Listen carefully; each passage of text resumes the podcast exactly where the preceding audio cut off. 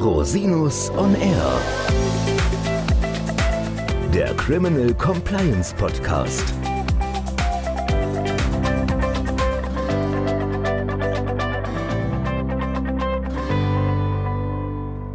Herzlich willkommen zum Criminal Compliance Podcast. Schön, dass Sie wieder eingeschaltet haben. Mein Name ist Christian Rosinus und unser heutiges Thema ist strafrechtliche Risiken und Nebenwirkungen im Medizinsektor. Und ich möchte das nicht alleine besprechen. Ich habe mir eine ganz tolle Gästin eingeladen, Frau Rechtsanwältin Kathi Schröder, ihres Zeichens Fachanwältin für Strafrecht und Medizinrecht. Herzlich willkommen, liebe Kathi. Ja, herzlich willkommen. Vielen Dank, dass ich da sein darf. Ja, es ist toll, dass es geklappt hat mit uns beiden. Magst du unseren Hörerinnen und Hörern kurz mal erzählen, wer du so bist? Ja, sehr gerne. Ich bin Rechtsanwältin, derzeit in einer Praxis mit einer lieben Kollegin von mir. In Frankfurt am Main sind wir tätig. Ich bin seit Jahr und Tag meiner Tätigkeit als Wirtschaftsstrafrechtlerin hier unterwegs und zum Wirtschaftsstrafrecht gehört auch das Medizinstrafrecht, das mich seit Beginn meiner Arbeit immer begleitet und auch sehr interessiert hat. Ja, da bist du auch sehr profiliert und das sieht man ja auch daran, in wie vielen Komplexen du da ja auch eingebunden bist, auch öffentlich bekannte Komplexe. Vielleicht magst du uns mal erzählen, was sind denn so die vier Kernthemen, in denen sich Ärztinnen und Ärzte oder Medizinpersonal im Allgemeinen strafrechtlichen Risiken ausgesetzt sehen? Also da gibt es unterschiedliche Bereiche. Einer der Hauptbereiche ist so die ärztliche Tätigkeit am Patienten selbst. Dann aber natürlich auch der Umgang mit Arzneimitteln und auch mit Betäubungsmitteln. Dann kann man noch einen Komplex ziehen, so rund um die Praxis bzw. Klinikorganisation. Und ein weiterer Punkt eigentlich auch ein Dauerbrenner. Ich nenne den jetzt mal Datenschutz. Da geht es um die ärztliche Verpflichtung zur Verschwiegenheit, dass die Patienten genau wissen, all das, was ich meinem Arzt oder meiner Ärztin sage, ist Teil unseres Arzt-Patienten-Verhältnisses und geheim. Okay, das ist ja so ähnlich wie bei uns. Ne? Wir sind auch zur Verschwiegenheit verpflichtet. Da haben wir was gemeinsam. Ja, ich habe es ja gerade erzählt, ich kam gerade vom Arzt, ich habe mir gerade Blut abnehmen lassen. Deswegen gehen wir mal in Punkt 1, Tätigkeit am Patienten. Hat sich meine Ärztin jetzt strafbar gemacht? Jein, eine beliebte Antwort von Juristen. Grundsätzlich ist jeder ärztliche Heileingriff kann man als Körperverletzungsdelikt klassifizieren, weil der Arzt hat in dich eine Spritze eingebracht und das Blut herausgeholt. Also ist dein Körper verletzt worden. Dies ist aber nicht strafbar, weil dieser ärztliche Heileingriff durch deine Einwilligung, dass du den Arm hingehalten hast, gerechtfertigt ist. Dies ist ein stetiger Streitpunkt eigentlich zwischen Ärzten und Juristen. Die Ärzte und Ärztinnen sehen sich nicht als kriminelle Vereinigung, die ihren Patienten etwas Negatives wollen, sondern eigentlich als diejenigen, die die Patienten heilen. Daher finden sie diese juristische Konstruktion unangemessen. Sie ist aber seit jeher eben so gewählt worden, dass man grundsätzlich objektiv hier eine Strafbarkeit vorliegen hat, die aber gerechtfertigt ist durch eine Einwilligung. Gut, jetzt ist soweit so einfach in meinem Fall. Ich bin erwachsen, voll geschäftsfähig und kann natürlich in alles einwilligen. Aber natürlich ist es gerade in der Medizin, gibt es ja Ausnahmesituationen. Es gibt Menschen, die bestimmte Dinge nicht wollen. Reden wir mal zum Beispiel über das Thema Impfen. Oder es gibt Menschen, die gar nicht können, weil sie entweder nicht geschäftsfähig sind oder gerade bei einem Unfall, zum Beispiel gar nicht bei Bewusstsein. Wie operieren da Ärztinnen und Ärzte und wie kommen die da auch vielleicht auf die sichere Seite, dass ihnen da kein Vorwurf gemacht wird?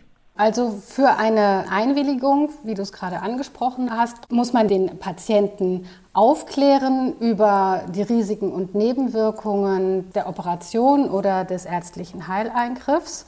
Wen kläre ich auf und wer willigt ein? Das sind natürlich Dauerbrenner, die wir hier in diesen Verfahren regelmäßig haben. Einwilligen, du hast gerade von geschäftsfähig gesprochen. Eine Einwilligung ist keine Willenserklärung die notwendig wird, um im Geschäftsleben einen Vertrag oder eine Vereinbarung treffen zu können, sondern hier kommt es auf die natürliche Einsichtsfähigkeit an, nämlich die Person, die, der Patient, die Patientin, ist die in der Lage, zu verstehen, in welcher Situation befinde ich, welche Behandlungsmöglichkeiten gibt es, welche Risiken, welche Nebenwirkungen, welche Erfolge verspricht sich der Arzt oder die Ärztin von dieser Behandlung. Und das wird eben nicht an der Geschäftsfähigkeit festgemacht, sondern an der Einwilligungsfähigkeit. Da gibt es, wie du auch schon angesprochen hast, ja Sondersituationen, nämlich wenn ein Patient gar nicht einwilligen kann aufgrund eines Unfalls, nicht bei Bewusstsein ist, da geht es um die mutmaßliche Einwilligung. Dann wird überlegt, was würde der Patient, der jetzt mit dem Rettungsdienst eingefahren, eingeflogen wird, wollen. Und da geht man natürlich davon aus, dass er bestimmte lebenserhaltende Maßnahmen, Notoperationen möchte. Was ist zum Beispiel nach einem Selbstmordversuch? Ja, dann, wenn ein Arzt dazukommt und kennt diesen Patienten nicht, dann werden selbstverständlich lebenserhaltende Maßnahmen durchgeführt, er ins Krankenhaus eingeliefert und äh, versucht, das Leben zu retten. Genau, und dann muss man ja davon noch unterscheiden, die aktive oder passive Sterbehilfe. Genau, also das Thema Sterbehilfe ist ein schwieriges Thema. Da muss man unterscheiden zwischen aktiver und passiver Sterbehilfe. Man sagt heute direkte und indirekte Sterbehilfe. Es besteht die Möglichkeit auch eines Arztes, sich nicht strafbar zu machen, wenn er einen Patienten oder eine Patientin bei dem Sterbeprozess begleitet, dann ist das Arzt-Patienten-Verhältnis eben auf eine Sterbebegleitung ausgerichtet und da kann man dann unter verschiedenen Voraussetzungen eben auch sich nicht eines Tötungsdeliktes strafbar machen. Ja, aber es ist natürlich eine Thematik, die auch im gesellschaftlichen Wandel ist und auch unterschiedlich betrachtet wird, auch von gesetzgeberischer Seite her. Noch eine andere Frage, wann wird denn der ärztliche Fehler zur Straftat? Also es gibt ja auch Kunstfehler, gibt es ja auch sehr schwierige Fälle. Wann wird es dann strafrechtlich relevant, dass es auch ein Sanktionsrisiko droht insbesondere? Ja, also ein Arzt kann oder eine Ärztin gibt unterschiedliche Begehungsformen, wie man sich strafbar machen kann. Das sind einmal die Vorsatzdelikte und einmal die Fahrlässigkeitsdelikte. Vorsatz bedeutet, wenn ich mit der Absicht, mit Wissen und Wollen oder auch mit einem, dem sogenannten Eventualvorsatz hier etwas unternehme, was zu einem Schaden bei dem Patienten führt. Die von dir angesprochene ärztliche Sorgfaltspflicht ist ein Bereich der Fahrlässigkeitsdelikte. Das bedeutet, wenn ein Arzt eine ärztliche Sorgfaltspflicht verletzt, zum Beispiel mit schmutzigen Händen eine Operation vornimmt, dann kommt man in den Bereich der Fahrlässigkeitsdelikte möglicherweise hier dann einer fahrlässigen Körperverletzung. Und diese Sorgfaltspflichten ergeben sich aus der ärztlichen Berufsordnung zum Beispiel. Genau, und da erlebt man ja häufig in der Praxis viele Diskussionen. Also viele Angehörige sind ja zum Beispiel, wenn was passiert ist, immer sehr verwundert, warum zum Beispiel Ärzte das nicht einräumen. Kannst du da vielleicht noch was dazu sagen? Das ist ja ein häufiges Phänomen. Ja, das Problem ist, das Leben ist ja wie häufig nicht schwarz und weiß, sondern bunt und es gibt Graustufen. Und dann ist auch bei diesen Fahrlässigkeitsdelikten immer die Frage, ist tatsächlich objektiv ein Pflichtenverstoß gegeben? Das ist dann etwas, was mit den Patienten oder mit den Patientenangehörigen sehr häufig dann diskutiert wird. War der Verlauf der Erkrankung dann vorhersehbar, vermeidbar? Ist aufgrund einer ärztlichen Sorgfaltspflichtverletzung tatsächlich auch ein Problem bei dem Patienten entstanden? Sprich, die Frage der Kausalität. Auch ist das dem Arzt zuzurechnen. Das sind so juristische Voraussetzungen, die sehr schwer sind, dann auch einem Patienten bzw. den Angehörigen zu vermitteln. Es ist leider nun mal so, dass jeder menschliche Körper unterschiedlich reagiert und man dann eben gar nicht sagen kann, oder sehr schwer nachvollziehen kann, ist denn diese ärztliche Sorgfaltspflichtverletzung auch tatsächlich virulent geworden. Und ich glaube, das ist das, was Ärzte dann auch möglicherweise im Kopf haben, um dann eben gegenüber den Patienten bzw. ihren Angehörigen nicht zu sagen, ja, das war so und so. Genau, es ist auch eine versicherungsrechtliche Frage, dass man das natürlich auch äh, zunächst mal nicht einräumen darf. Möglicherweise auch das. Okay, haben wir noch was zum Thema Tätigkeit am Patienten? Also es gibt da, das, da kann man stundenlang drüber reden, aber was ist ein Highlight? Ja. Ja, vielleicht das, was du am Anfang noch angesprochen hast zum Thema Impfen. Mhm. Wer willigt ein? Und ich glaube, dass das jetzt etwas ist, was auch in den nächsten Wochen virulent werden kann, weil, wie angesprochen, ist eben die Einwilligung nicht an eine Geschäftsfähigkeit gebunden. Das heißt, auch noch nicht geschäftsfähige Menschen, Jugendliche, könnten einwilligen. Man sagt so, Kinder bis 14 Jahren, da müssen es dann die Eltern machen, aber letztlich ab diesem Zeitpunkt müsste man dann eben prüfen, inwieweit ein Jugendlicher einwilligungsfähig ist. Und dann glaube ich, wird es in der nächsten Zeit schon auch spannende Fragen geben. Was ist, wenn ein Jugendlicher es möchte, die Eltern aber nicht oder umgekehrt? Was gibt es für Situationen, wenn es Impfaktionen an Schulen gibt, wenn sich vielleicht auch Jugendliche aufgrund einer Gruppendynamik verpflichtet fühlen, sich impfen zu lassen oder eben gerade nicht impfen zu lassen, weil irgendjemand im Umfeld es auch nicht gemacht hat. Also ich glaube, das sind jetzt dann so Fragestellungen, die für uns Juristen in der nächsten Zeit sehr ja, interessant werden können und vielleicht auch in der Öffentlichkeit diskutiert werden können. Ja, da gibt es ja auch ein hohes Bedürfnis an Rechtssicherheit, gerade bei diesen Impfaktionen muss man ja auch Ärztin oder Arzt sein und das auch genau prüfen, mit wem man da impft. Ne? Ja, und da ist dann ein wesentlicher Punkt, was ich dann raten würde, Dokumentation, Dokumentation, Dokumentation, dass man eben genau dokumentiert, mit wem hat man was in welcher Tiefe erörtert und das eben aufschreiben, denn häufig ist es wie in der Juristerei immer, wer schreibt, der bleibt. ja, genau. Apropos, wer schreibt, der bleibt, kommen wir mal zum Thema Umgang mit Arznei- und Betäubungsmitteln. Das ist ja auch ein heißes Thema. Ja, das ist natürlich ein wichtiges Thema. Der Umgang mit den Arzneimitteln ist im Arzneimittelgesetz ja festgelegt und besondere Arzneimittel sind Betäubungsmittel. Da gilt das Betäubungsmittelgesetz.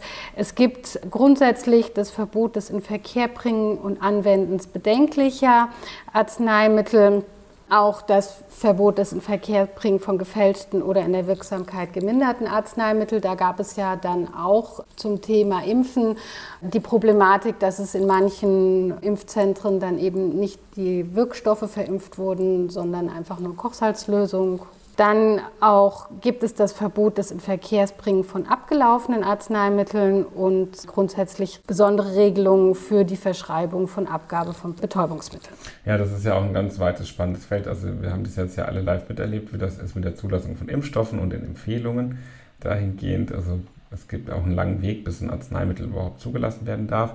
Was ja auch in letzter Zeit sehr stark in der Diskussion ist und in vielen Ländern ist es ja schon komplett freigegeben, ist das Thema Cannabis. Wie ist denn da die Rechtslage in Deutschland? Ja, Cannabis, ja, es ist als Betäubungsmittel anerkannt, aber man darf es für den Eigengebrauch nutzen, aber grundsätzlich keinen Handel mittreiben. So könnte man es zusammenfassen, dass Cannabis hier so verwendet wird. Es gibt jetzt seit ein paar Jährchen noch die Möglichkeit, dass Cannabis verschrieben werden kann von Ärztinnen und Ärzten unter bestimmten Voraussetzungen bei bestimmten Patienten. Ja, das ist, glaube ich, im Rahmen von ähm, zum Beispiel Tumorerkrankungen oder sowas gibt es das. Ne? Ja, kommen wir mal zu dem dritten von dir angesprochenen Punkt. Praxis- oder Klinikorganisation. Das ist natürlich ein weites Feld. Was gibt's das ist natürlich auch ein ganz weites Feld. Da möchte ich auch nur kurz ein paar Highlights nennen.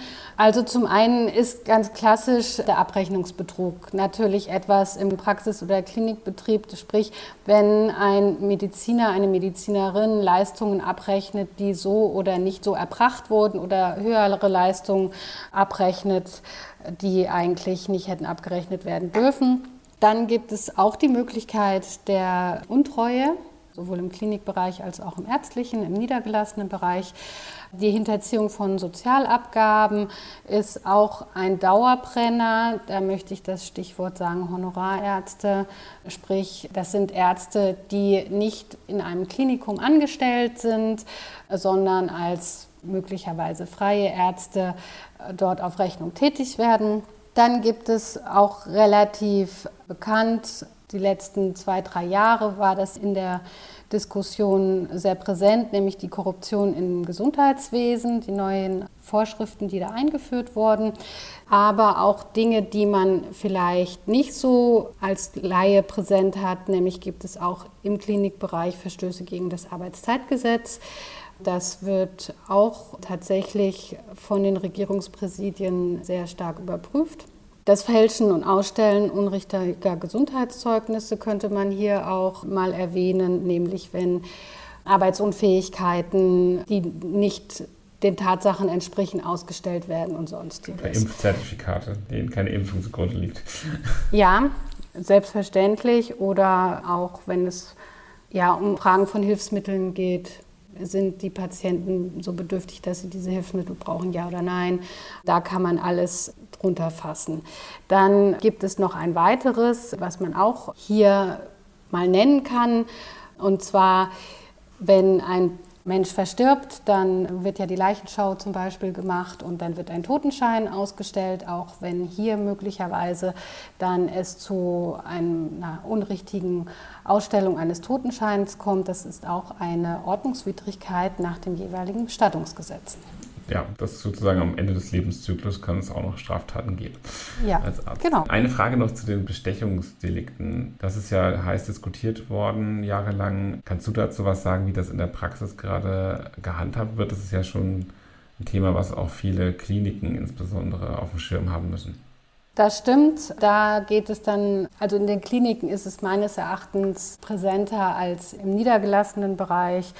Aber aktuell muss ich sagen, gibt es relativ wenige Verfahren, die sich um die Korruption drehen. Ja, ist ja eher eine präventive Beratungsfrage. Ne? Also, dass jedenfalls die entsprechenden Klinikorganisationen sich auch auf solche Themen einstellen müssen und entsprechend halt auch Vorsorge und Prävention machen müssen für ihre Mitarbeiterinnen und Mitarbeiter, die da betroffen sein können. Last but not least, du hast das Thema Datenschutz angesprochen. Da springen ja immer alle im Dreieck, wenn man das Wort Datenschutz verwendet. Der ärztliche Datenschutz ist nochmal was anderes als, ich sag mal, normaler Datenschutz. Was sind da denn da so die groben Parameter und die Voraussetzungen? Ja, also grundsätzlich muss sich natürlich der Patient, die Patientin darauf verlassen, dass sein Arzt, seine Ärztin die Dinge vertraulich behandelt, die im Arzt-Patienten-Verhältnis gesprochen werden, weil es natürlich um sehr teilweise auch intime Dinge geht. Das heißt, die Verletzung der Verschwiegenheitspflicht, da gibt es einen speziellen Paragraphen für im, im, Strafgesetzbuch. Das ist die Verletzung von Privatgeheimnissen, also wer unbefugt ein fremdes Geheimnis als Arzt oder Zahnarzt bekannt gibt, das ihm anvertraut wurde, so macht er sich strafbar. Man kann natürlich einen Arzt von einer Verschwiegenheitspflicht befreien. Dies kann aber nur der Patient, die Patientin selbst. Ne, also auch das, was man häufiger mal mitbekommt, ist, dass dann Angehörige, nach, wenn ein Patient, eine Patientin verstorben ist, sagt, ja, wir befreien den Arzt für eine Zeugenaussage in einem Verfahren von der Verschwiegenheit. Das ist nicht zulässig. Also das kann tatsächlich der Patient, die Patientin nur selbst. Und dann, wenn es keine Entbindungserklärung gibt, dann muss sich der Arzt fragen oder die Ärztin fragen, was hätte mein Patient, meine Patientin in dieser Situation gewollt. Ne, dann wird nach einer mutmaßlichen Einwilligung gefragt und das ist eine Entscheidung, die kann nur der jeweilige Arzt, die jeweilige Ärztin treffen und das ist auch sehr schwer justiziabel. Wenn der Arzt, die Ärztin zu dem Ergebnis kommt, nein, das ist so ein Geheimnis, was meine Patient, meine Patientin nicht wollte, preiszugeben, dass ich das preisgebe, dann darf das nicht preisgegeben werden. Ja, was natürlich teilweise sehr schmerzhaft sein kann unter Umständen, weil es vielleicht wesentliche Informationen sind, die Angehörige gerne wissen würden. Da gibt es aber einfach ein geschütztes Vertrauensverhältnis, das ist einfach nicht durchbrechbar an der Stelle. Genau. Ähnlich wie bei Anwälten. Ähnlich wie bei uns. Wenn es um Verfahren geht, dass der Patient, die Patientin möglicherweise Opfer eines Sorgfaltspflichtverstoßes gekommen ist, dann geht man natürlich davon aus, dass die Patientin, der Patient dann den Arzt, die Ärztin von der Verschwiegenheit entbinden würde. Aber wenn es zum Beispiel um andere Dinge geht, wie im Rahmen von zivilrechtlichen Auseinandersetzungen, ich sage jetzt Stichwort Versicherung, Lebensversicherung oder sonstiges und dann zur Sprache kommen müsste, dass vielleicht verschiedene Vorerkrankungen bestanden, da muss man dann tatsächlich drüber nachdenken, inwieweit der Arzt, die Ärztin von einem mutmaßlichen Willen ausgehen kann. Okay, vielen Dank. Da vielleicht nochmal, um das rund zu machen, zum Thema Einwilligungsfähigkeit, gerade zum Beispiel von Jugendlichen. Wie lange sind die da noch auskunftspflichtig? Also ich denke jetzt mal an Situationen, wo vielleicht Jugendliche Erkrankungen haben, die, wo sie nicht möchten, dass die Eltern das erfahren oder vielleicht sich auch Verhütungsmittel verschreiben lassen wollen oder sich impfen oder nicht impfen lassen wollen. Das sind ja alles dann Entscheidungen, die aufgrund der Einwilligungsfähigkeit getroffen werden können. Wie ist da das Verhältnis auch zu den Eltern oder Erziehungsberechtigten? Ja, das ist gleichlaufend. Also da gibt es jetzt nicht einen speziellen Zeitpunkt, wo man sagen kann, ab dem Zeitpunkt dürfen die Eltern nicht mehr oder die Erziehungsberechtigten nicht mehr informiert werden. Und man sagt so ungefähr, die Pille können sich Mädchen ab 16 verschreiben lassen. Und wenn dann so ein Mädchen sagt, ich möchte aber nicht, dass meine Eltern Bescheid wissen, da ist dann der Arzt und die Ärztin dran gebunden. Auch da geht es wieder auf die Einsichtsfähigkeit, wird dann abgestellt und daran muss sich dann der Arzt, die Ärztin halten. Ja, zum Thema Datenschutz noch irgendwas, was du ergänzen möchtest? Im Moment nicht, nein. Dann kann ich noch kurz ergänzen, dass ich Ihnen auch nochmal unsere Folge 57 Cybersicherheit im Gesundheitswesen gerne ans Herz legen wollen würde, wenn Sie sich zum Thema Prävention im Bereich Cybersecurity im Gesundheitswesen nochmal näher informieren möchten. Dir, liebe Kathi, ganz herzlichen Dank für diesen Paar-Force-Ritt durchs Medizinstrafrecht. Das war ja wirklich sehr instruktiv und wir haben ja, glaube ich, wirklich auch die wesentlichen Bereiche alle abgehandelt. Dafür ganz herzlichen Dank. Hat Spaß gemacht. Ja, danke dir. Mir hat es auch sehr Spaß gemacht und ja, ich hoffe, den Hörerinnen und Hörern macht es auch Freude. Ja, liebe Hörerinnen und Hörer, und wenn Sie jetzt noch Fragen haben, die Kontaktdetails von Frau Schröder finden Sie in den Show Notes oder Sie wenden sich gerne an mich unter info at rosinus-on-r.com. Bis zum nächsten Mal. Ich freue mich auf Sie.